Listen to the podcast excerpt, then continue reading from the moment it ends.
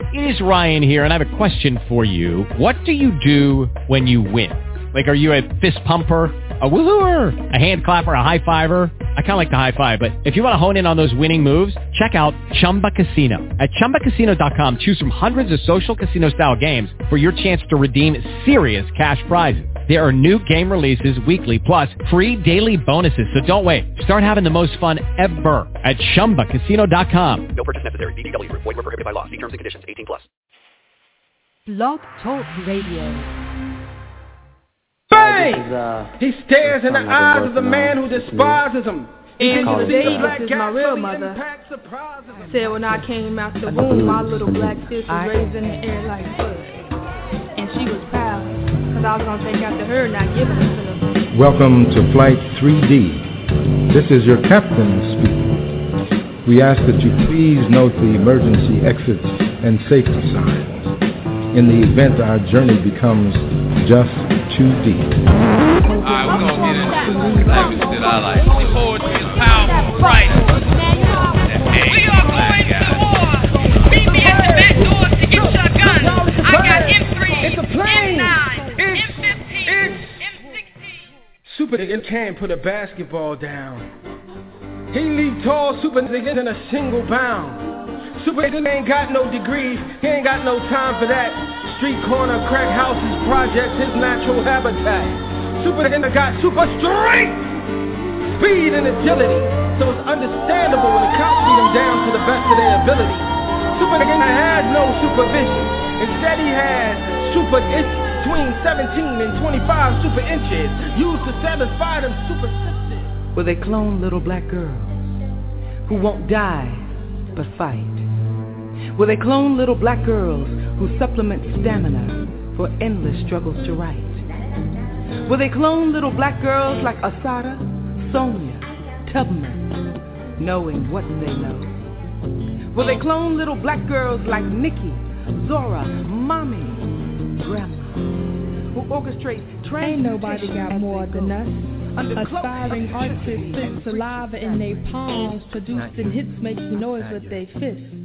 Lanky limbros with afros, break beats and pop lock on dance floors made a Let me talk to you for a second. This is Master Griot Radio, channel 13 on your NBBTA Internet Radio dial. I'm Jacqueline Taylor Adams, and I am your host for this moment in time. It's time for purpose-driven words, shaping thoughts, building minds, true wealth, communities, and legacies. If my words had wings, they'd fly to you each day. Welcome to Spoken Word Poetry, the art, the industry, the viability. I am Jacqueline Taylor Adams, and we have a uh, great show coming on today. Waiting for a co-host to call in, Franchon. Um, sweet, sweet Sean. She's going to call in. She's on her way. Getting ready to call into the studio, our co-host, and we're going to welcome her back after uh, one month hiatus. But we're just excited today. Um, spoken word poetry, the art, the industry, the viability is simply about the industry of spoken word, the business of spoken word. And is it an industry? Spoken word is hot, it's fast becoming um, more and more popular. Can we leverage this um, again found? I don't want to say newfound because there have always been these waves of popularity with spoken word, but can we leverage this into a viable industry? And we define viable industry as an industry that can support the artist by their art. Artists would be able to do their art and be able to make a living with their art form. So that's what we think of when we think of when we speak about spoken word, the art, the industry, the viability. And I think I have a vision for so many great things and I think like so many different things are possible. And it just seems like um, one, we need to believe it. We need to get a vision beyond just what we've already been doing. And then third, we want to make sure whatever we do does not interfere with the integrity of the word. So at this moment in time, I will bring on our co-host, promoter, poet, performer, entrepreneur, Suite Franchon. Hey, Hello. darling, I'm so glad to be back with you guys. Hi, everybody. Part of the Domestic Rehab Show. It's Suite Franchon. I'm in the building. All right, all right. Well, we already got two people on the line. We have our guest on the line, and I just want to like refer to you as a poet.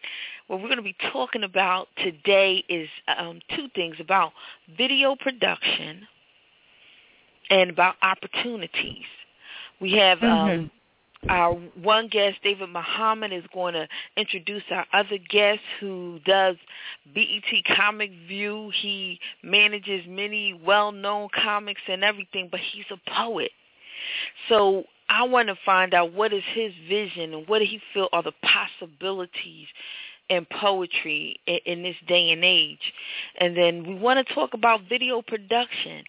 I did a um, playlist of some scripted and not live spoken word videos, and they're good, but the level um, of creativity in the spoken word videos doesn't seem to match a lot of times the creativity of the words.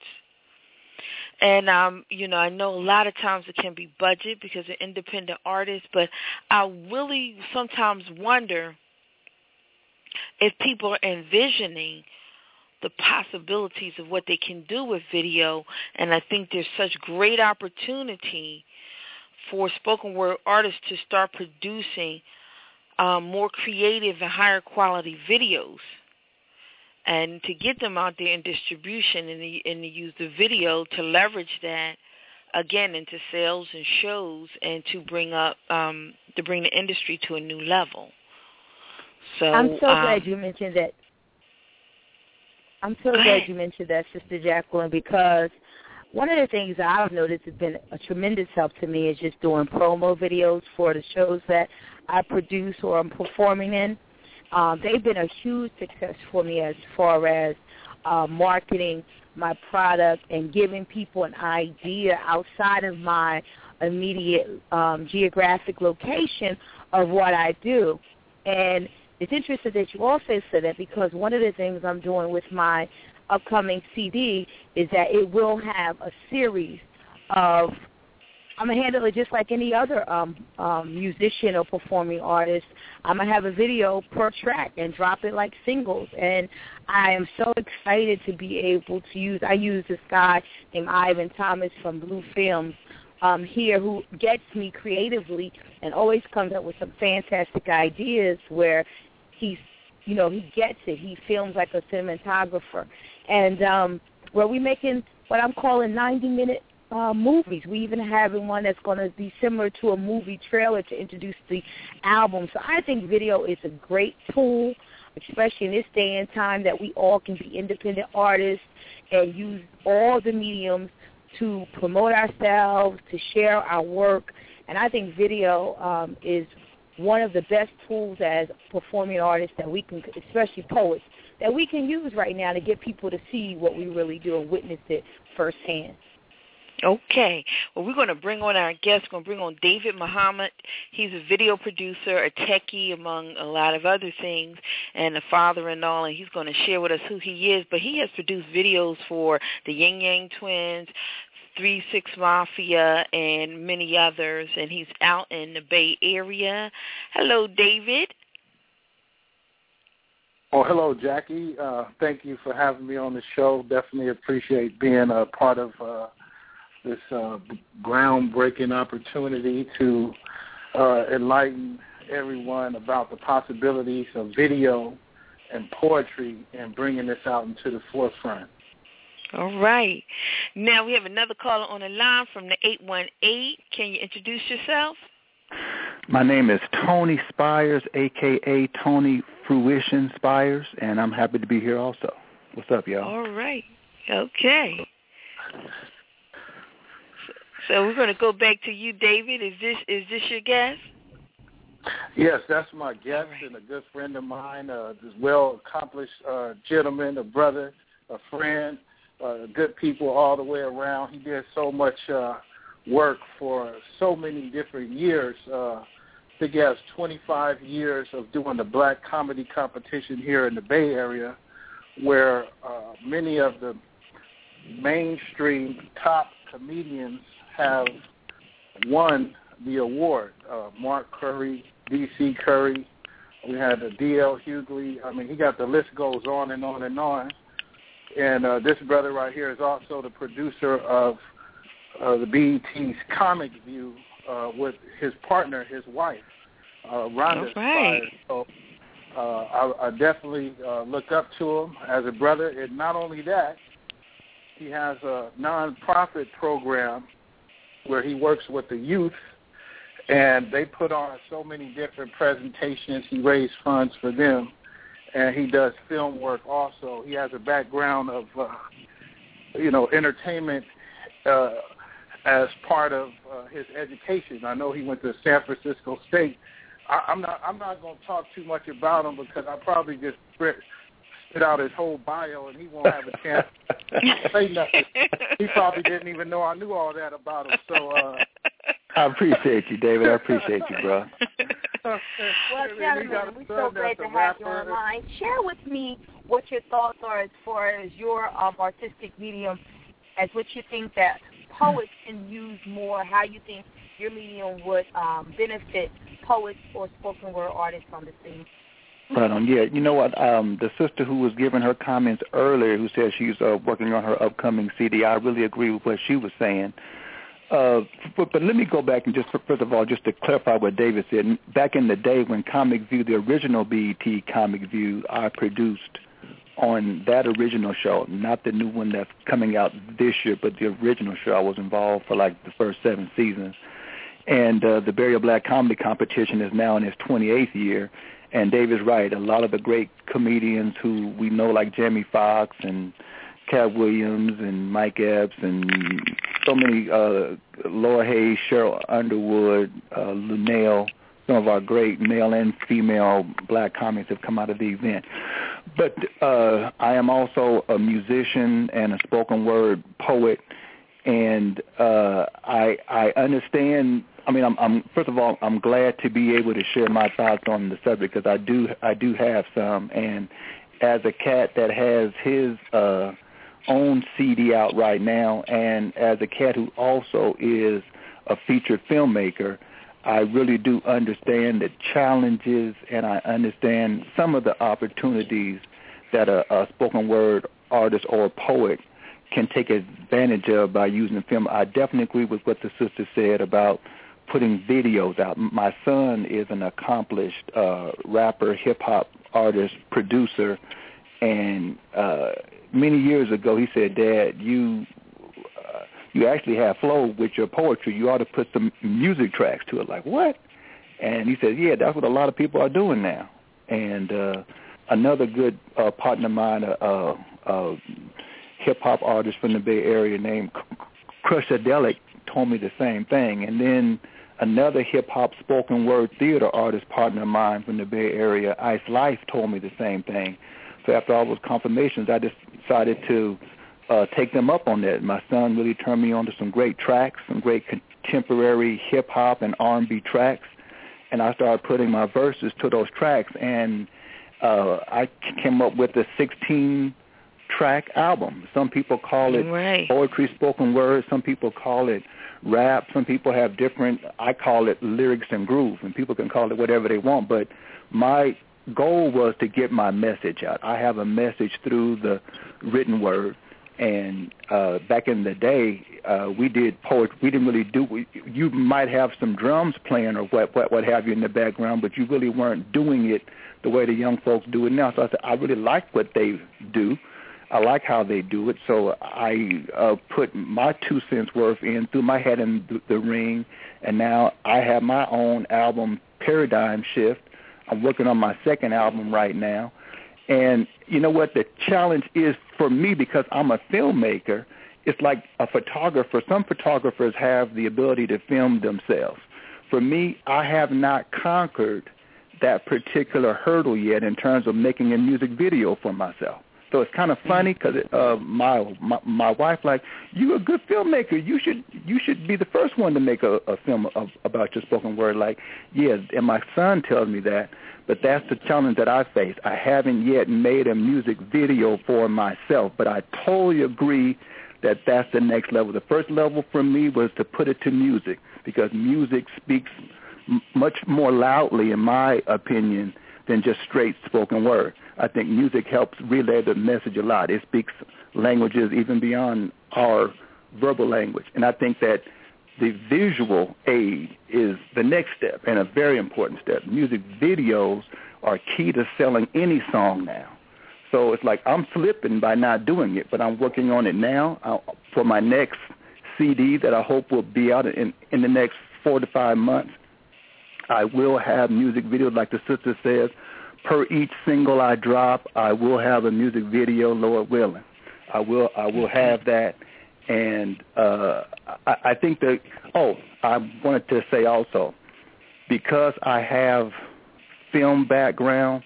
When I make a film, I have an upcoming film. It's a- actually my first short film that I've ever made called Joke Thief about a, a cat that tries to get uh, ahead in the business before his time by stealing other folks' jokes. What my son and I have done is we put together a full-length soundtrack for a short film, and we think that's kind of revolutionary. And what I've done is put some of my spoken word into the movie. Okay, so that is uh, another step in the right direction. So we're trying to break new ground. So, uh, and I think uh, what we talked about is releasing the first single off the soundtrack even before the movie hits the film festival circuit, and we will be taking clips from the movie and putting it in the video for the first single. So I'm moving in the right direction. Yeah, I think that is just. Um, I'm glad you said that, and um, those were more opportunities that I hope for and I look for for spoken word to Yeah. be included more in the films. And Yeah. and I just sometimes I think it's the limitation is is really only people's imagination. I agree. actually um and I'm not a poet.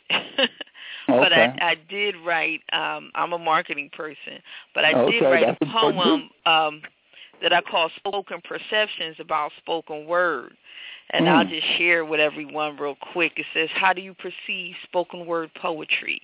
How do you perceive performance poetry? Is your view linear, one way, or do you envision a rhythmic pattern of words spoken to the wilding out of rock, the smoothness of R&B, the syncopation of jazz, the rock of hip hop, and the soulful sound of soul? And do you imagine the word can stand alone?" Can you ingrain in mind, action, and film the mastery of performance poetry to make the um the that difference in your commercial movie or PSA? The cadence, rhythm, bringing the drama, the point, the thrill, the laugh, the indignation, the chill to your soundtrack. Do you see great collaborations where rap is once went, music, dance, theater, print, imagery? Imagine. Hmm. I love it. it just Sound like a poem to me. Sound like a poem to me, and it is everything that um, we as poets represent for sure. Um, what I want to share with um, you guys also is one of the most revolutionary poems, I mean movies, that really used poem. They didn't use it as um, a visual, but he used it as part of his dialogue. Was this movie by, um, called Deep Cover, featuring Laurence Fishburne in the early days, and Oh, yeah. directed and written by Bill Duke. And it was just beautiful how he used poetry as part of his scripting. Yes, he and did. and you know, and that's what I see happen. I hope that I'm part of that movement in creating um, more movies, more scripts, whether it's play, whether it's film or video, that really uses poetry to tell the story. In fact, my live production called Soul Opera, we call it Telling Stories of Love and Life using poetry, music, and song. And I Hmm. really think it's appreciated because we take a storyline and it's very, um, unlike some plays right now where these songs seem to pop up out of nowhere. It seems to be a very smooth transition, a very um, organic opportunity in the way we tell the story, and we get each person to t- tell the story in the, using whatever um, expression uh, is their gift, and um, we've been having a good time with it, and just having the poetry as a as the main component um, with the music, and then having singers on board and having a storyline or a theme has been very, very um, successful for me. It really seems to if people who don't typically come out to a poetry event come to my events. There you go. Um, so and, and it's really awesome when they say, "Wow, I've never really been to a poetry event." And if I'm their first experience, I'm like, "Well, everybody's not like this now, you know." But they come out and they have a good time, and it sounds like everybody on the call today are really open to being innovative and using poetry um, in various uh, mediums to introduce different um, people to poetry who Yes. who don't who are not typical your open mic attendees. Yeah. Yes, yeah, that's um with the Master Griot Project, Master Griot Radio is part of the Master Griot Project, and the goal of the Master Griot Project is to help create a viable industry for spoken word. And um, many of the spoken word artists I know, they have no problem with the spoken word community. you know, they're part of it. So Mm-hmm. my objective and goal is always to bring spoken word where it's not normally. Mhm. I mean, the poets don't. They tell me about where the spoken word is going on. My objective is to bring them into other places, and and that's growing more and more. And so that's when we um you'll see such change the linear views because most people generally have a single view about spoken word. They think Yeah. it's a Love Jones. They think it's uh just a Gil Scott Heron, or you know, you just can play jazz in the background. You know, they generally have one way of thinking about it That's right. as opposed to and and, and at, at one time it caused interference. Like a lot of times when poets go on and poets that I've worked with, we go to shows and all. If there's most of the time if there's a band in the background, we have to tell them, especially the older cats. The younger guys are a little bit more flexible, but the older ones we had to tell them don't play because they're going to go straight into a jazz mode. No Mhm. matter they're not listening to the cadence of the poet and you, you and they're not following them, you know. Mhm, Um, mhm. Franchon, you know Just Greg, right? Yeah, Can you I know. imagine just I know. Just, yeah, Just Greg is spitting, and and this guy, you know, he's to- total hip hop, and he's spitting, and and we're at the Clef Club, which is the Clef Club of Jazz, and these people just insisting upon going into a jazz mode. I'm like, you can't listen that kind of like when he's doing two for five, two for five. You know, talking Right. about the hustle in the street. We don't need jazz behind that. Certain things don't work. Right. But well, I've not been really listening to- blessed.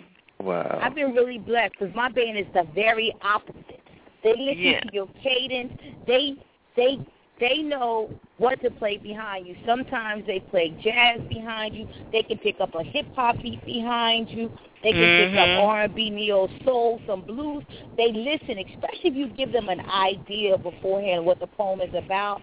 And so it's Mhm. kind of spoiled me. So when I go to other places, I sometimes Yeah. tell "Now that's okay, I'm good," you know. Yes, yes, that's yeah, Yeah. that's that's most of the time what the poet has to do. We have to say, nah, that's no thank you and just, you know, do it without the music because Wow. um it, it's those special bands that take the time to listen. Some um you know, to actually listen to the poet and um but I found that it's not just you know bands. A lot, it's it's the audience too. A lot of them think one way, and so Yes. by exposing the diversity to many different poets and the many different rhythms, like we're going, you know, right now we're blessed to have um Sonia Sanchez, Maya Angelou, all the way down to little babies right now. So we Mhm. have like three, four, five generations in rhythms of spoken Mhm. word going on right now, you know, at this one time. So it's really a special time. Yes, it is. And yeah. Now what I did want to kind of get back to is want to bring David back in because we just want to talk about um and you can help too Tony with this. What we want to enlighten the artists um to what's the process for making a video? I'm an independent artist with you know, spoken word music whatever, but I need to make a video. And one You know, question what's I want to throw out there when you add to this, Tony and Brother Muhammad, is do you have to have a storyline just for a 90 second video or you know a two minute video? I mean, do you have to have a storyboard? David. No, I, I really don't think. I think everything has to do with like creativity, and sometimes you'll find that a video don't have nothing to do with the song. So uh, sometimes a video might not want to follow the song with visuals. It might want to do something else. But with spoken word, like Tony kind of brought out a lot about having music behind spoken word, and with a video and the music behind the spoken word. I've heard this before on some unconventional levels. Even in rap music, they would begin the song with a spoken word, but in sort of the hip hop terms of a spoken word. It's a, a gentleman, probably a lot of people haven't heard of him, but he was from the West Coast and used to speak on.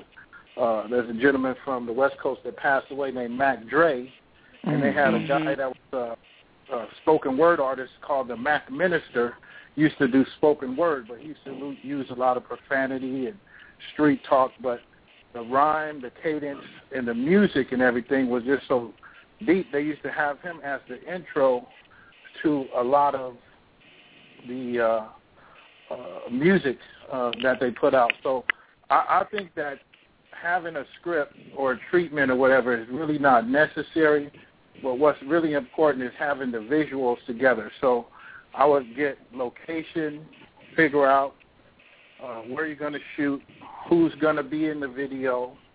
Um, I really believe in having the right attire in a video to make things work. If you could get somebody to do makeup and things like that, the hair and you know, I because I see a lot of videos now. I see them on YouTube, and it seems like they just haphazardly go out and shoot a video. Nowadays, you can have one camera man shoot a video, take it to edit it, and then they put it out there on YouTube, which is a good medium because you don't have to have a big budget to get it on the airwaves. You can have a big following on YouTube, and what happens is a lot of the uh, networks find out who have a lot of views, and you could make money just off having a lot of views. Nowadays, they have monetization of YouTube where you can have an ad roll right across your YouTube video. So back on the subject though, that's why I was thinking it's important to have everything mapped out before you go to shoot a video. Make sure you have your location, make sure you have your lighting, make sure you have, you know, the right camera equipment, the right people to shoot the video. And here in San Francisco, we have a film coalition, so it's a directory of everybody that you want. You want somebody to do the lighting, you can find somebody that's accomplished to do the lighting. You you need a, a director of photography. Uh, you can have a, a cameraman. You can have gaffers. You can have everything you want. You could kind of pick those tools that you need to put out a quality product. And what Tony was talking about was the music. So that's another thing. If you're gonna have like spoken word with music, you want to make sure. And Jackie mentioned this too, cadence to the beat. So I, I think all these things kind of play a part in putting out a good product because people would eat it up. If we had poetry is rap, rap is poetry. They both go hand in hand. They both the same. I'm not really into poetry, and that's why I'm really glad that you guys on. I mean, I love poetry. I just don't go to the poetry shows. That's what I meant to say. But I think this is something that's groundbreaking, and uh, the people on the line here is a, is a great mix, giving out some great information. So I think if you don't have a script, it's fine. If you have one, that's even better. So basically, that'll answer the question. I hope. Well, now, when you Can say, I uh, um, Jackie? Yeah, I just want to, you know, bring it back because everybody's not on the same level of knowledge. So when you had, say, a script in which you said was a treatment, generally you do a treatment for a video. You say, you don't have to have it, but doesn't the treatment help you at least with your, you know, sequen, you know, your sequences, and you know, it's just a good planning tool. Right. I, I wasn't really saying that you don't have to have a treatment, but I was saying that you don't have to have the treatment follow the song. So I, I think Mm-hmm. it's mandatory to have a treatment to in order to map out the direction of the video and the outcome. But I don't think that the treatment needs to follow the song lyrics, so to say, to make it a good video. Now, can you explain to our people what a treatment is? A treatment is they call it a storyboard some places, and basically it gives you uh, the visuals and read out how the filming is going to take place, like a play, scene one, scene two, scene three, and during that treatment, you're going to spell out, "Oh, I'm going to be at the club." Behind the bar with two girls sitting at the bar and I'm going to be pouring drinks. And then I'm going to walk in with uh, my crew. Uh, like somebody, the other people are going to walk in with my crew. So you kind of explain the whole Mm-hmm. picture of the scenery of what's about to happen, and kind of map out, you know, the outfits, and then the director would be able to um, make the artist project a certain image during a certain scene and bring out the best of that artist, like a movie director. So it's Mm-hmm. it's it's all the same. It's, it has everything to do. Like Tony is well versed in plays, uh, comedy. Uh, he he could touch on basically. He knows exactly what I'm talking about because he did all this stuff before. Uh, even with the comic aspect of it, you know, I, I believe they was uh, probably one of my favorite shows. I, I used to always sit up and watch Comic View when I was uh, always. I like Ronaldo Ray. He would be sitting over there right, with with Laura Hayes, and then they would take a break from the stage and go over to the bar area where Laura Hayes and Ronaldo Ray was, and that that was a, a, a great takeaway. But it's those visuals that bring people in, and that was my favorite part of the show to hear them joke and then catch on with the comedian. So, um, you know, he was doing this basically back uh, uh, not too long ago. So th- those visuals and uh, scenes and different aspects of the filming is, is important to bring in the audience. Yeah, and for for me, I'm as a filmmaker, I've I've, I've made uh, two feature films and just finished my first short film. So I have two two movies that are two hours long. They're dr- dramatic films, uh, and when I say I'm a filmmaker, I write, produce, direct, and act in my movies. Oh, so okay. I try to wear as many hats as I can and try to be as skilled as I can be in them. I think of all the things that I am, because that's what I when I first started uh, in, my creative life, I started out as a poet. So I'm a writer first. So for me, it's all about uh, as one of my uh, old writing instructors told me a long time ago, if it ain't on the page, it ain't on the stage. So Mm-hmm. so for me, I'm a I'm a real avid writer and I'm a real stickler for a script. Um, I, I always say that's the blueprint, and then once you have the blueprint, like the comedian Sinbad, you guys maybe you guys remember Sinbad. He Yeah. said this a, a long time ago. He said first you have to learn the rules, then you can break the rules. So uh, you guys were talking about uh, everybody's not at the same level. Well, I highly recommend that if a person's at the beginning stages of whatever it is that their uh, wha- whatever their field of endeavor is, especially in the arts, I would say follow the rules first. So for me, in terms of filmmaking, and David can tell you in terms of video, I haven't made a music video yet. You would think I would have, but I plan to. But whenever I make a feature film, I make sure I have a dope script. I think so, and other people in my circle have to think so too. And it doesn't not just dope, but a really a complete script. And people have to be able to visualize what I visualize because one thing as a writer and as a as a poet too, but as a screenplay writer and as a as a stage play writer, a playwright, we have to visualize. But it's important that it's not just in our eyes, the other people that we have to collaborate with, they have to be able to visualize when they read it too. Most of us as as black people from from Africa on to America, we've always been good storytellers. We have a long oral tradition.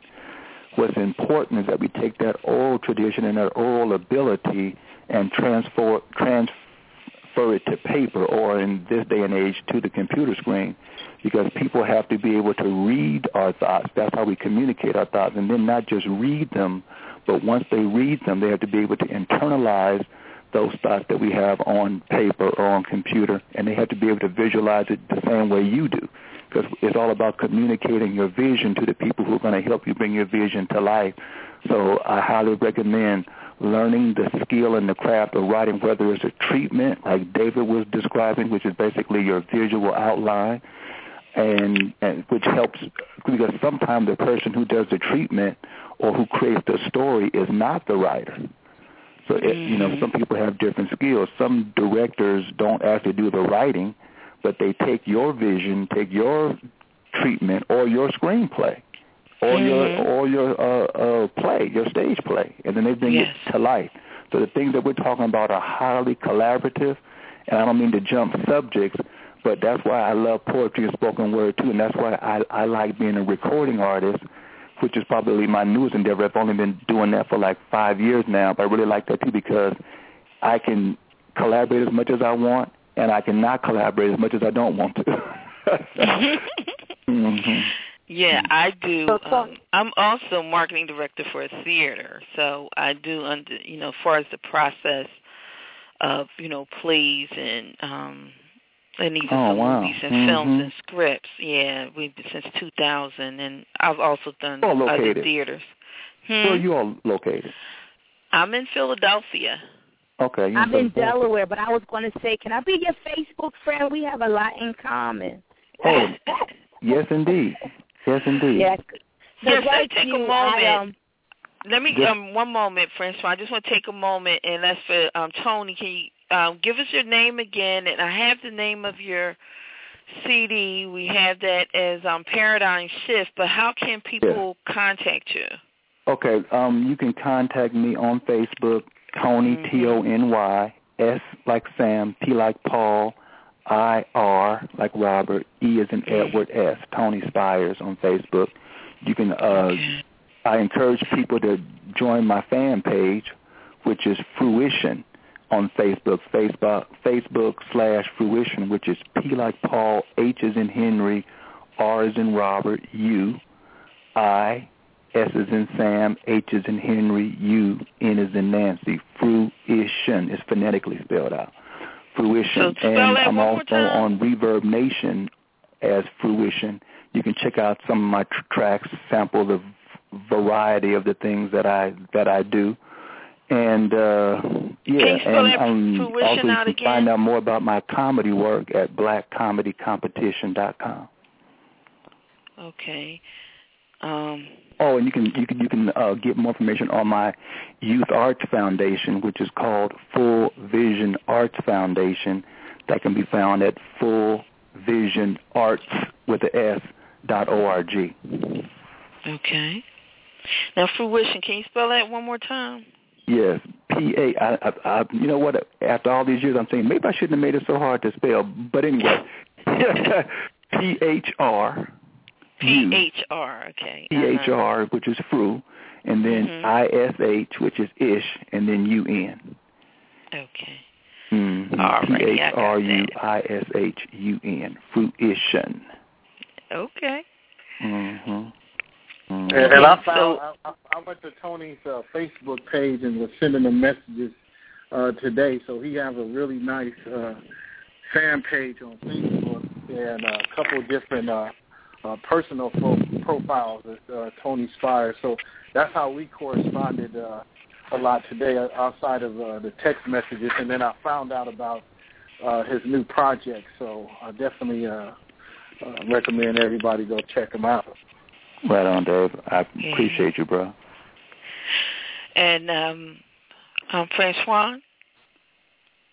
Um, you can find me on Facebook, YouTube, Instagram, Twitter, any of the social medias, Reverb Nation, at Sweet Fran Shine. That's S-U-I-T-E S-R-A-N-C-H-O-N.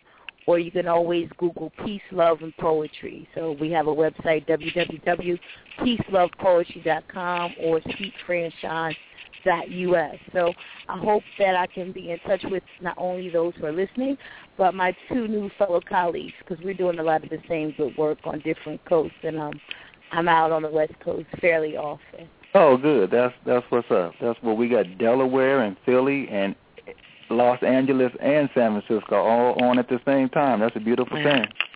yes, that's definitely. That's a beautiful thing. Well, yeah, I hope you got. Oh, and I'm on um Twitter also. I don't use it that much, but I'm on Twitter also. Phruishun, at Okay. Phruishun. Okay, great. Mm, mm, mm, now, mm. Franchon, you were you were getting ready to say something.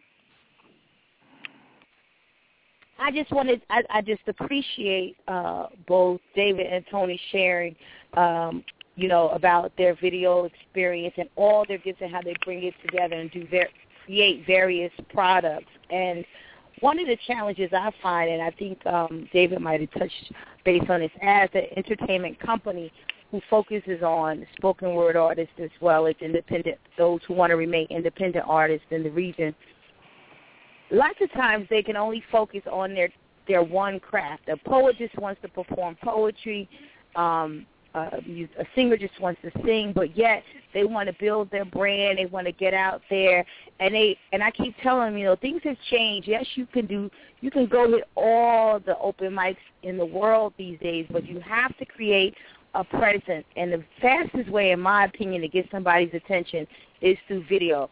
I'm telling you, I literally saw a number a change in my um, numbers by 30% in attendance when I just started doing promos, 30 second and 60 second promos um, for, and they weren't even high quality at the time. I didn't know what I was doing. I just do some music and some flash images up, you know. Mhm. Um, and I saw an increase almost immediately Wow. um, about 30% in my, my attendance numbers. And this will be the first time in three years that I have printed flyers. And I have had, and I and I don't have any problem getting people in the seats. So I just want to share that with the poets That's and beautiful. the um, artists that are listening.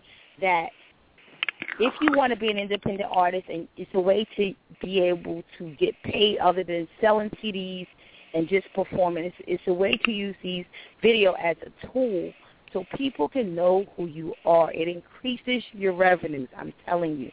Trust me when I tell you. Hmm. Hmm. Would, would would you all mind if I make a comment on poetry and spoken word? Yes, sir. I, we I just want to I want to say that I think that artists uh, have to decide what they're quote unquote in it for. I think that's really important. Um, if your goal is to be a commercial artist, or in in this sense, a, a commercial spoken word and poetry artist, then you have to do those things that will uh, uh, uh, which will allow you to do those those things. Um, for me, I really feel like poetry is a is a is a is a very powerful tool. Is a very uh, uh, socially. It, it, I think that there's a social responsibility that comes along with poetry, and that doesn't mean that it's true. That's just my personal feeling. So for me, it, it, it, it's hard for me to find ways to pimp poetry. Does that make sense? So for me, it's hard to make it commercialized. Now that doesn't mean that one can't make one's living at it. I'm, you know, I'm doing my my thing in all the art forms that I am busy in, and uh, use them all to make my living. But I just want to make sure that everybody considers that because, like, if you if you just love sharing the uh, uh, your message, if for me, my my work is primarily political, socially conscious stuff. So for me, uh, it's important to get the message out. For some people, it's important to show their vocal skills. For some people, it's important to. Uh, uh, I mean, it's, it's a whole. It's it's wide open and it's enough room for everybody. But I guess my overall point is that at the end of the day, each poet has to decide what they're in poetry for. And even if it's political, political how? My stuff tends to deal with our people, with black people, African Americans, or what have you. Some people are dealing with class, you know, the uh, differences in class. Some people are talking about sexism. Some people are talking about uh, uh, art, the you know flowers and landscapes and just general things that affect them in their daily walk. But if you're trying, because basically what I'm saying is we saw what happened to hip hop. We see what's happening, what's happening to hip hop. Those of us, I'm sure all of us are old enough to know when hip hop was more pure, when hip hop Mhm. was really art. And we see now, though I hope this isn't a bad term, but we, we're seeing the bastardization of hip hop now. In my Yeah. in my humble opinion, and that's because it got out of the, the hands of those who created it and those who were, who it was meant for. And poetry, the same thing can happen. It is starting to grow, and there are a lot of shows, especially out here on the West Coast. There's a lot of shows, and the shows aren't always what I feel to be beneficial to the uh, proliferation of the pure art form. I see it as people, not always even our people, pimping that that young burgeoning industry too. So I think we need to be aware of that. And if that's the way people want to go, there's room for everything. So I'm not mad at you if you do that. Just know at the end of the day what your purpose is. And I absolutely agree with you and appreciate that insight. But the only thing I want to share is that as an entertainment business who helps artists really tap into what they want to represent and through their art, their brand, their image, or whatever the case may be. Yeah. I believe, you know, in my since I consider myself a more traditional style poet, my work is not what some people are accustomed to as far as um deaf po you know, the Def Poetry slams and all that kind of stuff. But even Exactly. so, you know, I I, hear you. stay true to who I am. I create when I cannot find a venue that is the reason I even exist is as far as producing a show. I didn't start out as a show producer, director, writer, any of that. I was just a a poet who who wrote. I was a literary poet more than a spoken word poet. Me too, sister. And too. and but what I discovered was that I could create something that's visually pleasing, as entertaining, using traditional poetry. And again, you are absolutely right. It's about the artist knowing what they're trying to do, what they're willing to do. It's just like any artist. Some artists who who decide in music to remain independent so they can be true to their voice. I think the same. We're going to face the same challenges as poets one day, where in order to remain true to our own voice, we won't be able to go commercial. But with that being said, again, the reason we're on this call is because video is a great tool for that. You don't abs- you don't have to be commercial to do a video, and to, there's going to be people who are going to be drawn to your message. That's right. That's right. I agree with that 110. I Yeah, so that's um that's one of our main things we want to say here that that there's definitely opportunity for the industry to grow and for for it to be able to support um the artists. But you know, we don't have to mimic everything else. Uh, You know, that's just kind of like a bad thing for our people. You know, we in a sense you mimic the oppressor so much, and you don't think outside the box. We can define how that is, and it can still be um, financially um, beneficial. Because Yes. honestly, we weren't made to be beggars or poor. That's not how we're designed. That's right. So when you know, and if we would respect one, understand one another, and support one another, it really there's no need for people to go around hungry. And um, what you know, one of the movements I work with, we say, you know, the artist is the storyteller and the keeper of our culture.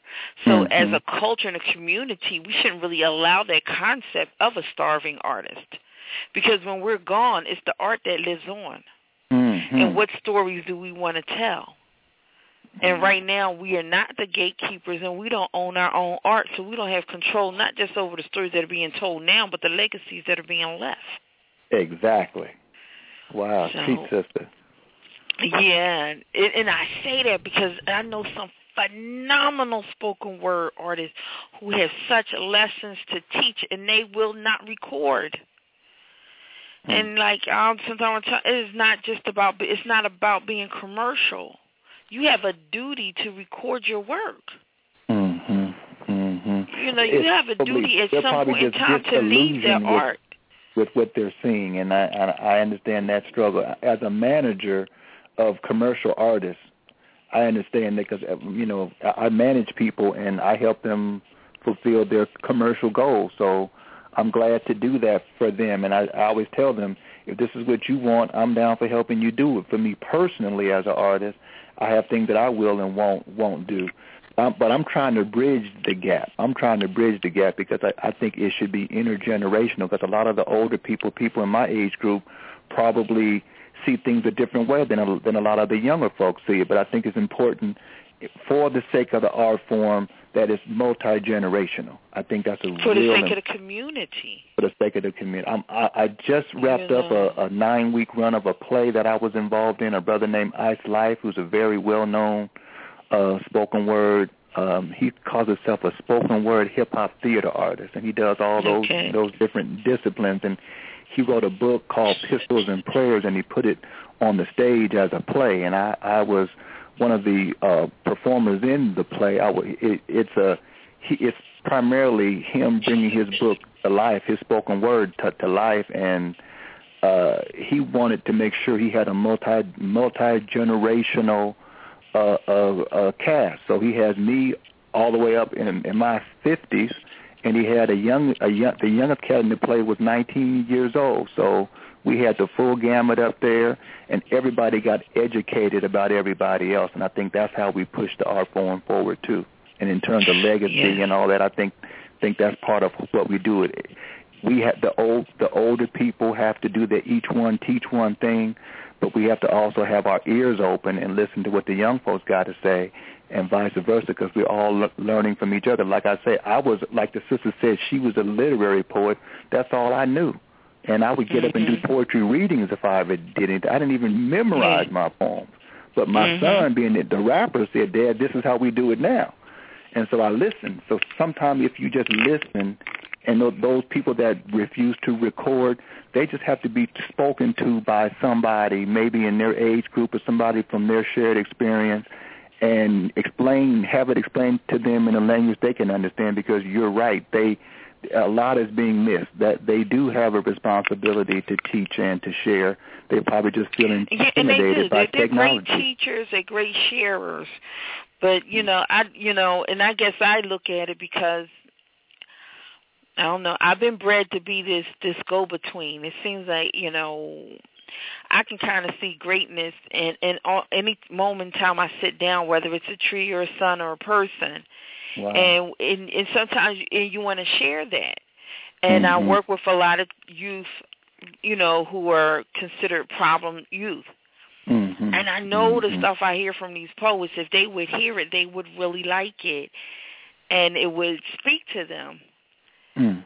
But I, Mm. you know, how do I carry their voice? And you know, I'm here in Philly. I'm doing a lot of work on the internet, and you know, I'm like, I can't. You know, everybody that wants to hear your work is not going to be at a show in front of you, even if it's local. You know, that everyone is not going to say come out to your show. So you, you know, you know, if you're message driven, if you feel you you've been gifted this to share, then yeah, you know that's what these tools are for. And so sometimes I think if we, um, if if the artists really understand their intent and their purpose, it will help guide them Yes. and what decisions to and not to make, and not allow them. You know, you know. Sometimes, a lot of times, I know a lot of spoken word artists. You know, a lot of artists, periods, get taken advantage of, and so sometimes they get jaded. You know, doing Mhm. business. Mhm. But um this has been an excellent conversation and it's um you know great information. We definitely want to follow up with our networking. Um, if anyone still wants to call in, we have six more minutes, and the number is six four six seven one six seven nine nine four. Again, that call-in number is six four six seven one six seven nine nine four. And um, you know, I guess you know our main takeaways are uh, Franchon, she's been saying it, saying it. She's saying it in a different voice, but um, in marketing, you can't help but hear, you know, videos away, videos away, videos away. Everybody's doing video seminars, and, you know, your marketing rags about how to use video to market. Video is the avenue. So, um, you know, you need to tell your story. Um, if the one thing I'm hoping that will come out of this is that spoken word artists will produce more creative and better quality videos. Um, because there's not a whole lot of videos out there on spoken word artists that are scripted or not live. You know, there are a lot of great, you know, videos of live performances, Mm-hmm. Mm-hmm. but there are not very many. And I went looking through YouTube, YouTube doing spoken word, spoken word poetry, spoken word videos, and I, you know, I pulled out my head whoever I could think about. But even, you know, long-term artists who are phenomenal, there are very few of them that have videos that are not um, just a video of a live performance of a Mm. scripted videos, and you know there are few of them out there. Now, one thing over in London, they've been doing it longer, Yes, and and it seems to be more diverse as Yes, far as them have. putting out video. So, um, Mhm. They do it so fast, seem like they just constantly cranking them out over there. Yeah, sometimes, I yeah, you agree. know, that's where sometimes where I say we really need to learn how to support in the collaboration. That's what's really important. Sometimes we don't get true. so f- afraid that one person's going to get ahead of another person. You know, hey, let's Mhm. get together and Mhm. get this one video done, and you can all be in each other videos. That's right. But That's right. you know, like, let's kind of pull together, get one good video out there Yeah. you know, could to represent the industry. So I guess David, what I want to, and um, Tony want to go out. Okay, you've made the video. Okay, we have the video. Other than YouTube, what is the what are the avenues to get it out there? Can spoken word videos do they have an opportunity for play on um, MTV and all these other networks? And what are ways of distributing it, um, the video once it's done? And what format should it be in? David. Okay. Uh, I think that um, uh, YouTube, they have uh, Vimeo. There's other uh, avenues that's coming out on a daily and consistent basis, like uh, Instagram, uh, Vine. Those are uh, new apps, and um, Jackie and myself were involved with the Urban Tech Fair, and uh, one of uh, the things that the Urban Tech Fair uh, focuses on is building apps, and so there's going to be something coming up to where uh, a video platform like an Instagram or um, a Vine video could be put out there. You have YouTube. You have uh, different networks. Like Diddy have his own uh, network that just came out. Spike Lee is having a, a platform for independent artists to put out YouTube videos. Uh, Russell Simmons is coming out with a, a special network of uh, Mm-hmm. ind- independent artists. So it's like All Def Digital. All Def Digital. So it's, Mhm. unlimited opportunities that's available. And then like Jackie mentioned, uh, collaboration. And I, I think like collectively, you know, if you have a few artists that could put in and, and do something like uh, some of the other cultures, like instead of us trying to really push somebody down, we should try and grab somebody and let's pull each other up. If we don't have enough money for a budget to produce something nice, maybe if I put two dollars in, you put two dollars in, and we get five other people to put two dollars in and promote your work, make some kind of money off your work and put it back into a pot, then things can happen because like Tony was saying, it's we're kind of losing ground. And I think that's why we're losing ground of holding on to certain art forms like hip hop because of lack of collective collaboration. Amen. That's awesome. And may, might I add some suggestions? Um, what we're doing here as part of my Peace, Love, and Poetry crew, we have decided we call ourselves the Collective Crew. For instance, one of the things I've done is um, instead of me just doing one video, you know, fortunately for me, like you said earlier, I, I'm prepared. I usually have everything written out, and I usually, because I'm used to doing live shows, I can get things done in one or two takes, you know. So what I what we doing here is, if one of the artists that perform with me live is ready to do a video, and I am, we hire the same crew the same day, et cetera, and we share that cost for that time frame. So we Mhm. might share the cost for a makeup artist, a stylist, Mhm. um, a cinematographer, they, whatever crew they bring. Usually we have two, two, uh, two to three camera, um, two to three cameras on set.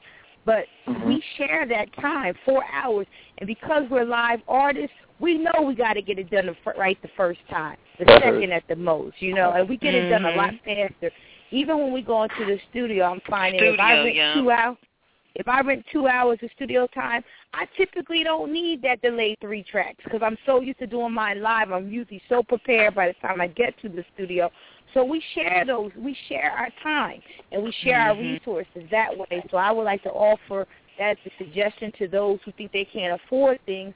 You know, we share makeup artists. We hire someone like how much, and we know it's got to be done within that period of time, and we we do that um very regularly, uh, and that's been working for us as a group. Hmm.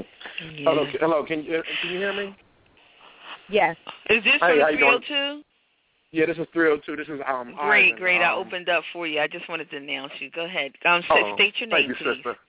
Hi, my name is um Ivan Thomas. I'm a videographer, and um, He's Blue I act- Films I told you guys about earlier. Blue Films Okay, is on hi, Ivan. hey, and you know, I'm I'm definitely enjoying the call and, and, and listening. I've been listening for a while, and um, it's, it, and I just want to highlight like what film does, or what video does, and you know, we're in a brand new world right now, and the world that we're in, it's all digital, and if we and, and if done right, we can give people, you can get artists can get the exposure that they need.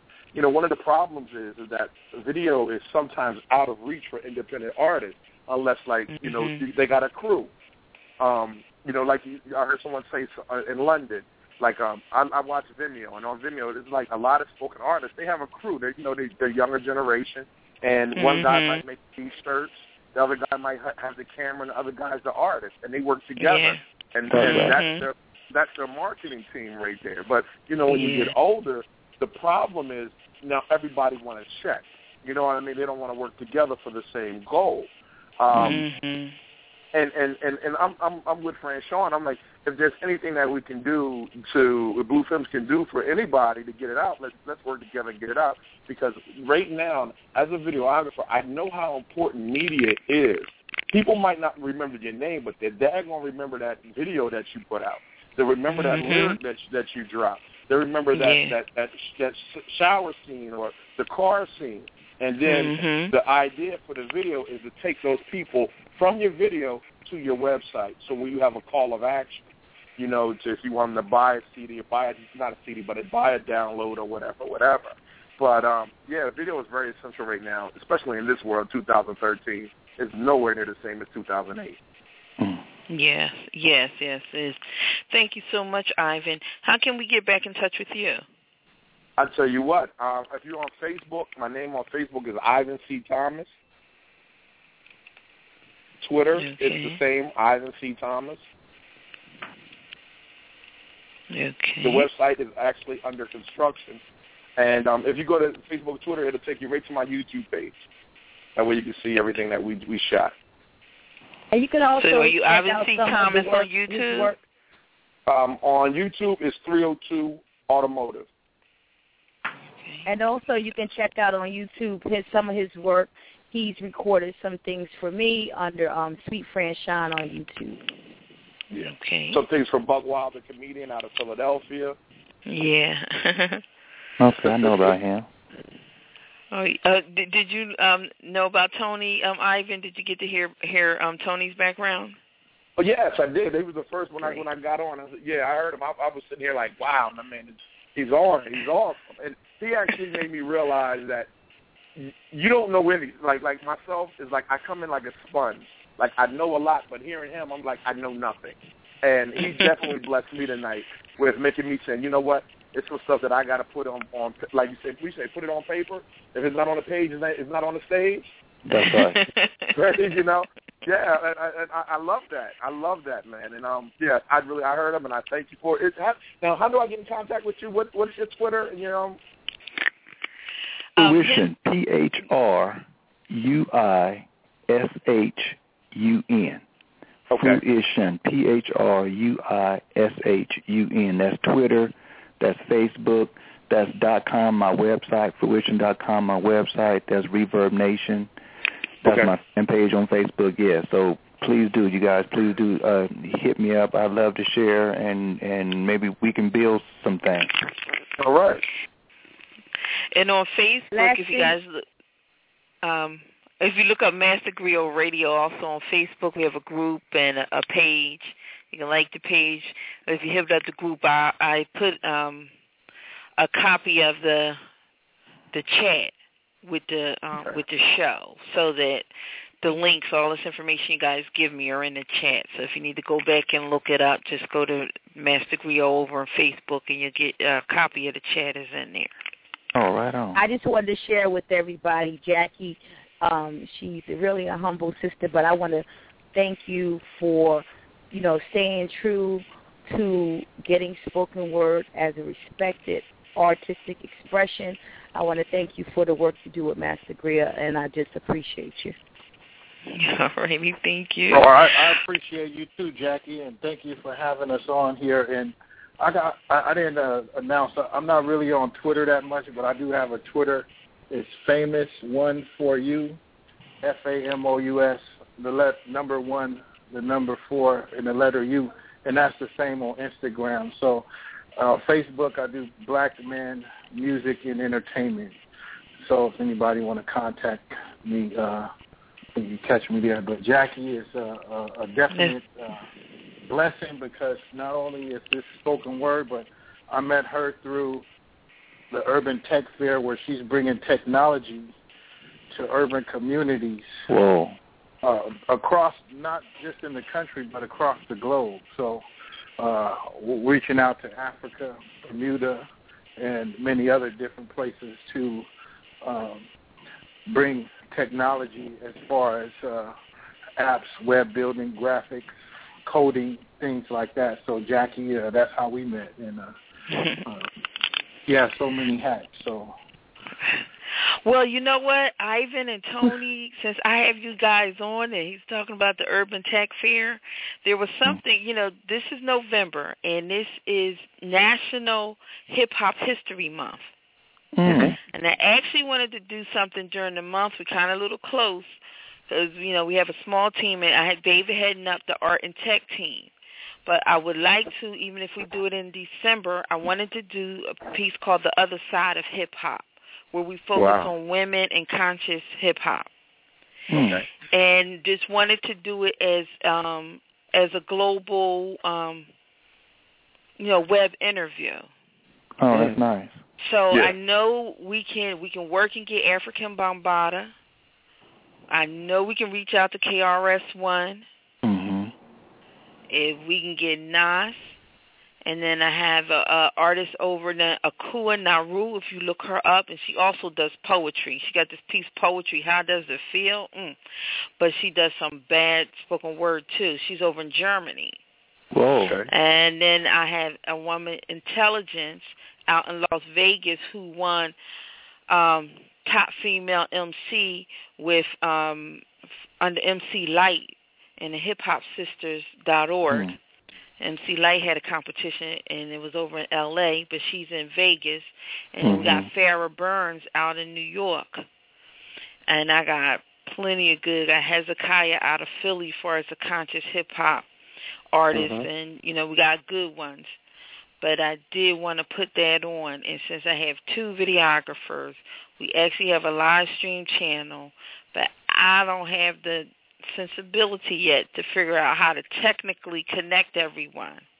Mm. And, and I need you, if like you guys will come on our team, I bet you within 30 minutes we could figure it out because we got a back studio and just tell, and all we need to do is give them instructions how everybody needs to key in, and they're Right. waiting. Akua and all of them are waiting for this to be put on.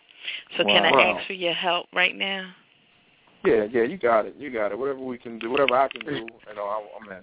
Yeah, and same here for for Tony. Most most definitely. I'm I'm not high tech, but I love I love high tech.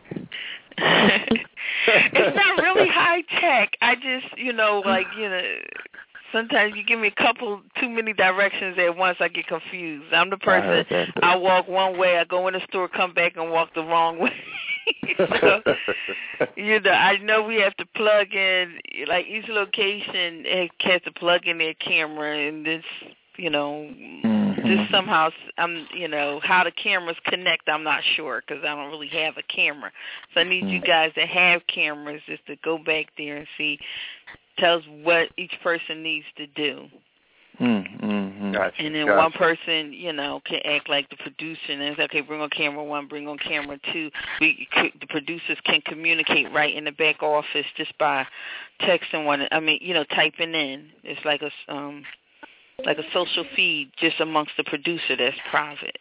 Mm, so right, we can, right. you know, get this done and just cue each other in.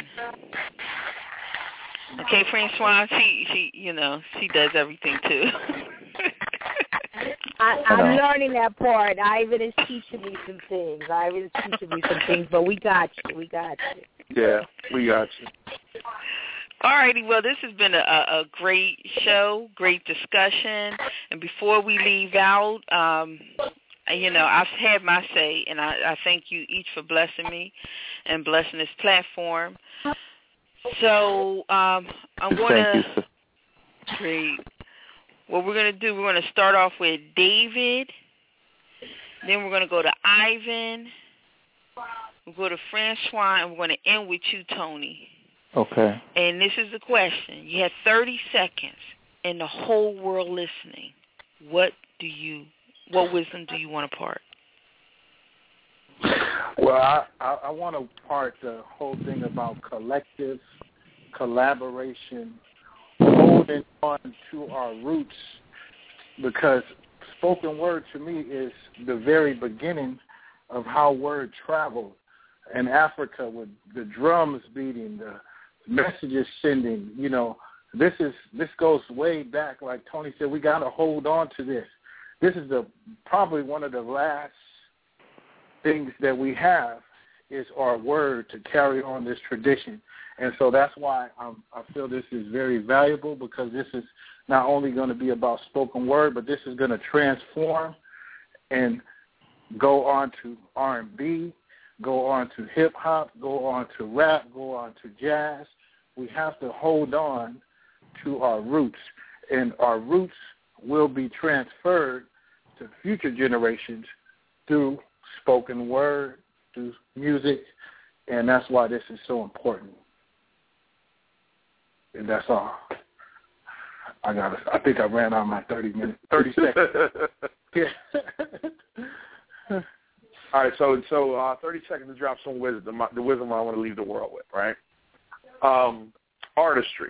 I want to artistry. Everybody on this phone and everybody listening has a level of artistry in them that's built in them that was sent down from the sent down by the creator.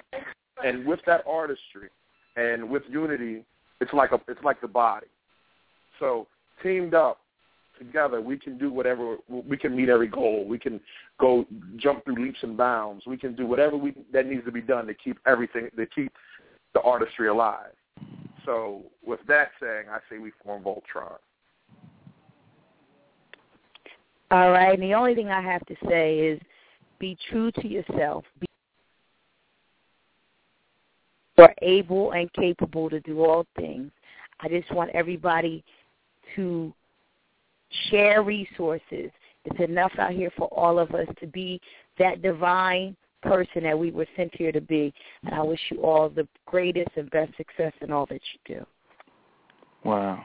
I agree with what everybody said, and I'm totally, totally, again, in agreement with what everybody said. My thing, I guess, to add to what everybody said was we have to think globally. Um, there was just a mention of an artist in Germany. We we may not be getting, we may or may not be getting the recognition we feel we deserve in our city or in our state or even in our country. But there's a world of people out there who are hungry for what we have to say what we have to do with the, the gifts and the talents that we've been blessed with. We can go far beyond sharing them next door or sharing them down the street or what have you, even regionally, even nationally. It's an international audience out there who can be blessed by what we do, and there are people there who can bless us too. So let's think globally. Let's really start thinking globally, worldwide, baby. Every time I tell somebody I do poetry for a living, they look at me weird. Like they don't believe that it's possible. I tell them that it is. I tell them I don't make my living off giving people reasons to buy a CD. That's crazy. I make my living off giving people reasons to live outside the box, outside the cell block, outside the cubicle. I tell them that a life lived without boundaries is beautiful. I tell them that the body can do whatever the mind chooses to. And I ain't got no illusions of grandeur. I know where my story ends, but yours begins whenever you get ready to move. Want to be a lawyer? Take your ass back to school. You only got a short time on this earth, so while you here, you better find your niche and work on it like your life depends upon it, because tomorrow isn't promised. Failure's not an option. Want to be a dancer? Get it poppin'. Work your angles like an architect with all your tears, blood, and sweat. Then disregard the people that'll tell you you're crazy, because they too scared or lazy and too complacent to make the necessary changes. This life is about risk. Jumping in with both feet, because the answer could be just beneath the surface, and the timing ain't never gonna be perfect. But only 2% of the people on this planet actually do what they want. 60% of the people on this planet work for them. The other 38% are just too far gone. So you better get in where you fit in while you still can. Otherwise, die wondering what could have been. And when you think about it like that, doing poetry for a living makes perfect sense. It puts me in that 2%. I only answer to God. Program managers can't censor my shit. I'm a prophet that prophesies and profits.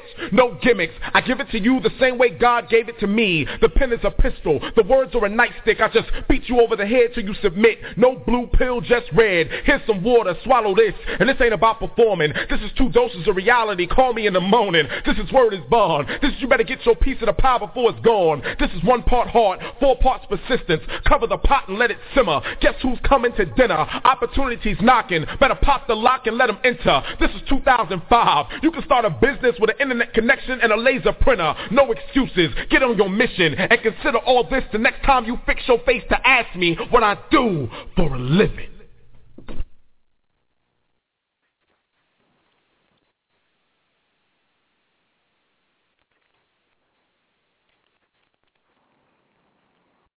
Lucky Land Casino asking people what's the weirdest place you've gotten lucky? Lucky? In line at the deli, I guess? Aha, in my dentist's office. More than once, actually. Do I have to say? Yes, you do. In the car before my kids' PTA meeting. Really? Yes. Excuse me, what's the weirdest place you've gotten lucky? I never win and tell. Well, there you have it. You can get lucky anywhere playing at LuckyLandSlots.com. Play for free right now. Are you feeling lucky? No purchase necessary. Void where prohibited by law. 18 plus. Terms and conditions apply. See website for details.